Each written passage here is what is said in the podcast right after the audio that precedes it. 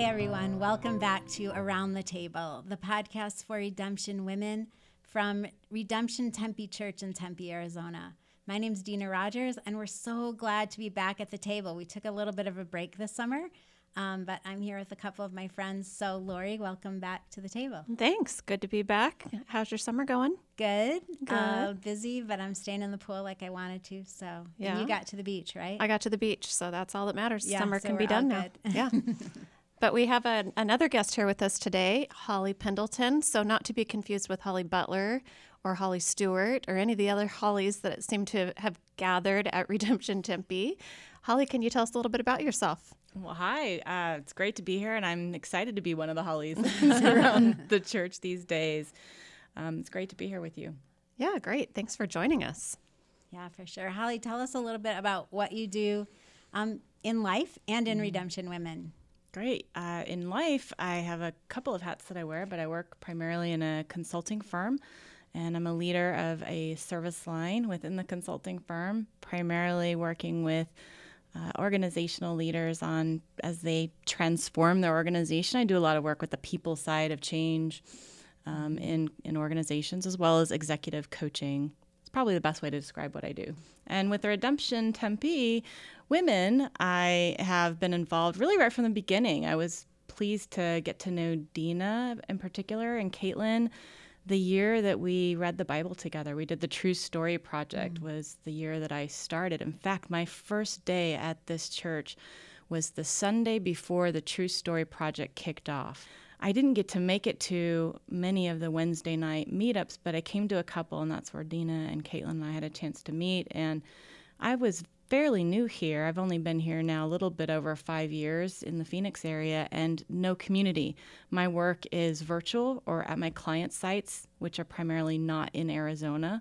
And so I'm I work out of my home and I, I didn't have really a big source of community and that's what I was excited about creating as part of uh, launching Redemption Women. Yeah.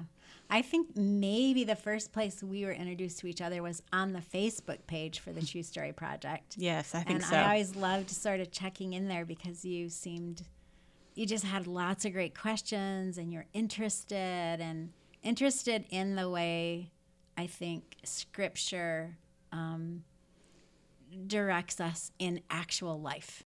And then you started one of our very first open ID groups. I did. I did. It was a great opportunity to say, when is it going to work for me to meet with people and where? And I started an ID group on Sunday nights because I thought it was the best chance that I would be in town. And over near where I live, I live in the Ahwatukee area, and we literally met at a hotel lobby. We still do during our seasons. There are 10 of us in this group, and we closed it down after I guess the first, really the first season that we had um, the ID groups in the women's ministry, we really have been together ever since then. So, And when you years. say closed it down, you don't mean you don't meet. You just are con- very Closed. connected. Yeah, a set you- group, a yeah, set you're a group. set group. Mhm. So Yeah. cool. yeah. Well, we are so excited about the fall. Um, we're going to kick off with the book of Hebrews in September. And one of the first questions we're going to ask uh, during that first ID group question, um, first week of ID group questions is um, how, tell us a little bit about your faith story. How did you come to know Jesus? And have a few women in your group that are comfortable talk about how the gospel, how the story of Jesus shapes their stories. So as we draw close to the fall, I would I think it would just be really fun for the, our podcast listeners to hear our faith stories. And so Holly, I was just yeah, I don't I don't even know if I remember your whole story, but can you tell us about how you've gotten to know Jesus mm-hmm. and then how knowing him shapes your story today? That's a great question. I like, I would say many people in the church grew up in the church. Um, my parents uh, came from faith oriented families, um, but my mother became a Christian when she was pregnant with me. We were a military family, so we moved around quite a bit and went to a variety of churches, but I, I, I was always in the church. We went every Sunday, we were very involved. I came to know the Lord. I accepted Christ when I was like four, you know, one of those early stories. But I remember when I was 13, I had um, an opportunity through a youth group experience to rededicate my life to Christ. And I find it hard to answer this question because I didn't have the that that big moment when that change mm-hmm. happened, you know, in my heart. I've had these these bookmarks or milestones along the way. The one when I was 13 was certainly one of those. I had milestone experiences when I had a chance to be part of some um, uh, missions that I was involved in, and then through some some truly difficult things in my own life um, as an adult, have further shaped my faith along the way. Mm-hmm. I think that's great. I think, yeah, sometimes there's these storybook expressions of faith. Mm-hmm. I remember as a little girl thinking, oh, I wish my story was better. Right. You know, I wish it was more dramatic.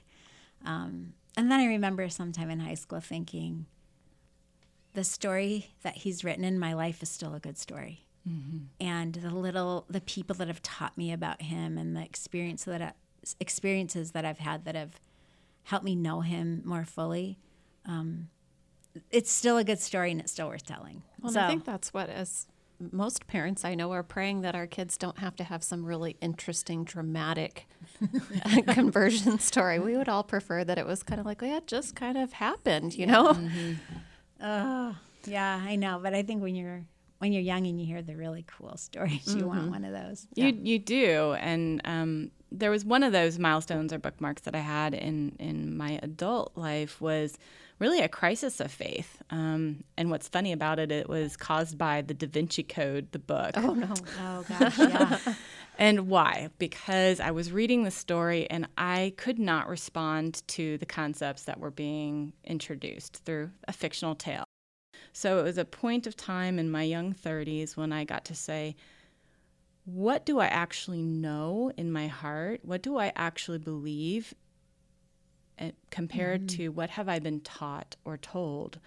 The thing that was really um, anchoring in the midst of all of that, even if even though I, I, I refer to it as a crisis of faith, it really wasn't a crisis of faith. It was a crisis of what do, what is true and what is not. Mm-hmm. Um, from a faith perspective, I knew that the experiences that I had had with God were real and no one could take those away, regardless of what I what I thought was true or not true. And love, like these were two anchoring things mm-hmm. that really kept me grounded in the midst of um, asking a whole lot of questions about everything I thought I knew or believed. And it was really a rebuilding of my faith from that place forward. Yeah. And honestly, I think that's such an ex- important experience, especially for kids who grow up like sort of believing all the way along because at some point it needs to become our own faith. Right. I, I know that my kids have gone through, and I I remember just thinking I don't want. I don't want you to believe just because dad and I believe it or just because your Sunday school teacher told you that. I want you to own it. In some way, sometimes the best way to own it is to have those questions and then come back around. And of course, my prayer is always Jesus at the end of their questioning at the end of their journey, you be there. um, but yeah, I think it kind of it solidifies your faith. I think I just heard that Tom Hanks played a role in Holly's faith journey. Absolutely. he should in everyone's. uh, okay, so knowing all of that, Holly, and seeing you grow in your faith and mature in your faith, how how do you um, how is Jesus shaping your faith today, and how does He work um, in rest for you? With you have a very busy career and a husband and a child and and and so how do how does He work through that with you? Hmm. It's hard not to talk about the Enneagram when we talk about this. I'm just going to put it in there, and Deana's laughing because this has been a really powerful tool I'm an Enneagram 3, and a lot of the resources will call that the performer or the achiever. Yeah.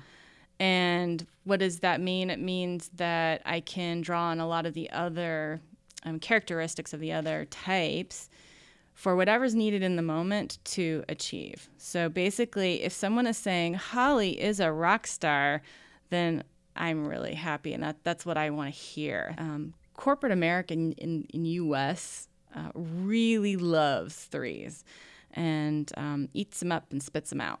I had a I have a lot of responsibilities. I'm responsible for acquiring new business. I'm responsible for being involved in recruiting our, our people and hire, making hiring decisions. I manage multiple client accounts and projects, project teams, and then I bill. Um, I do work on multiple projects. Yeah, you had to take some time away just to regroup. It did. It, I did. So a year ago, um, I call it my "He maketh me lay down" period. From Psalm 23. From Psalm 23, you know, I, that's exactly what happened. And uh, I was sh- sharing my journals from that time and reflecting and looking back at it to get to a place of um, where my body was so affected by Mm-hmm. what had been going on that it was both physical and mindset.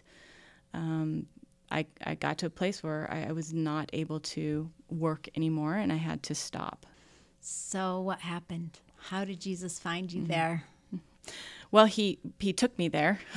I would say Yeah. um, there was a lot of time on my knees leading up to that moment. It wasn't.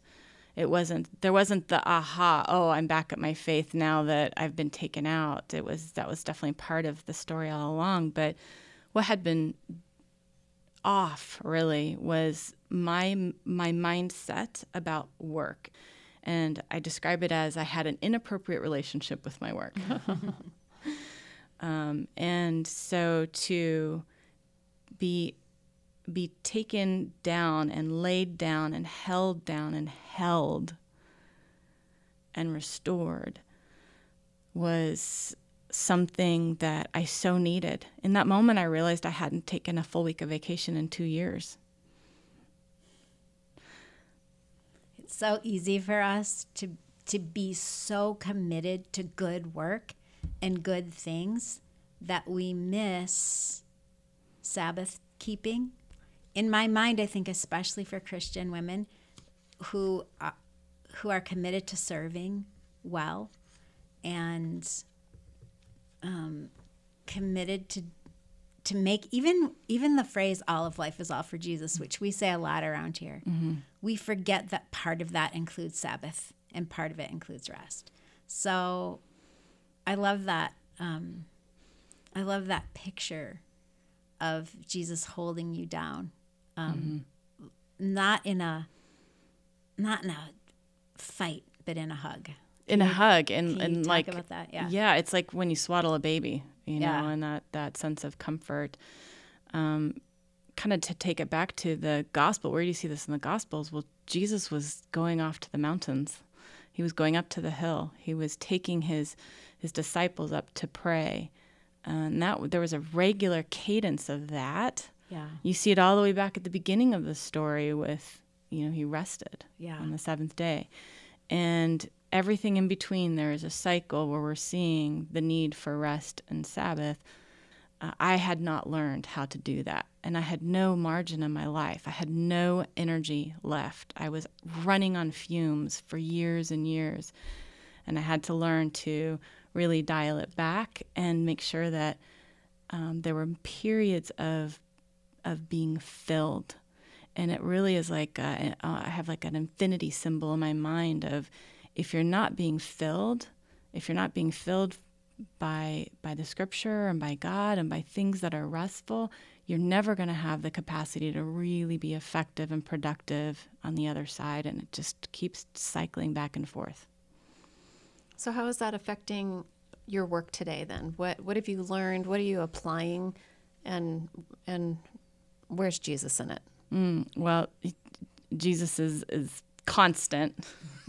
I would say um, a constant conversation. Prayer um, had a very important role for me over the last year, in learning to and being being held down and rested and restored. What I was learning to do is trust, um, and as and in trusting God, I learned that I could actually maintain some boundaries where I really didn't have a good sense of that before. So, one way that it's showing up now is very powerful, and it sounds like this No. wow. How do you feel now that you said that? no is a great word.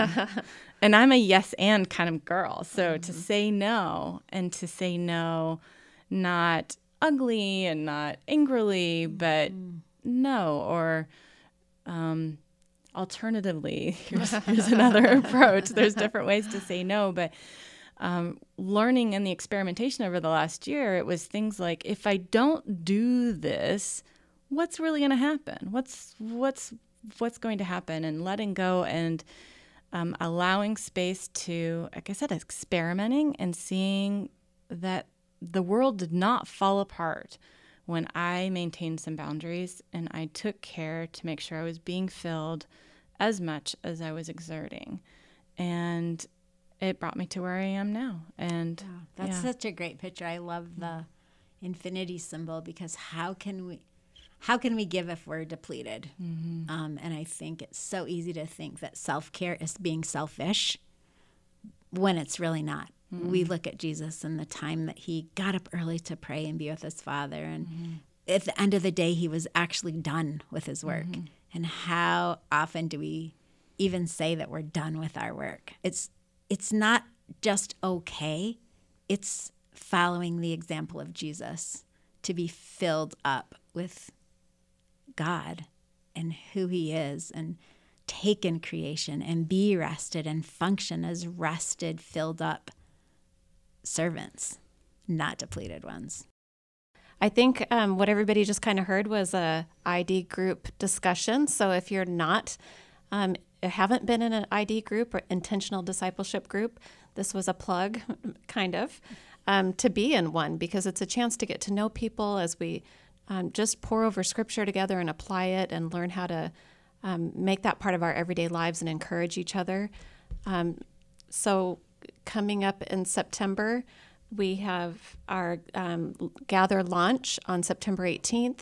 There's going to be a lot of information out about that. But before we close today, Holly has written a poem that, um, as she was going through um, her circumstances last year, and she's offered to share that with us. So, Holly, if you'd close us out with that, I'd appreciate it. I, I would love to. It was. It's amazing to me how when we are in a state of restoration, physically, emotionally, mentally, that this is where the creative nature within us really has space to be present. And um, our God is a creator, and we are all creative beings. And it was really a great experience to have God speak to me through words like this in that time of, of rest. And it's called Be Still. Be still, seek me, I am here. Be still, in the quiet is where you hear me. Be still, here you enter, into my kingdom come. Be still, Lie down in this green pasture. Be still. Find refreshment in the still waters. Be still. See my beautiful creatures surrounding you. Be still so I can wrap my arms around you. Be still and believe and receive like a watered garden. Be still, stopping quietly and letting go completely. Be still and let life's current pass right by. Be still. See my handiwork all around you. Be still. Find rest here. I have the day before you. Be still. Notice the seeds in you peace, joy, and love. Be still. This is who I am. Enter my presence.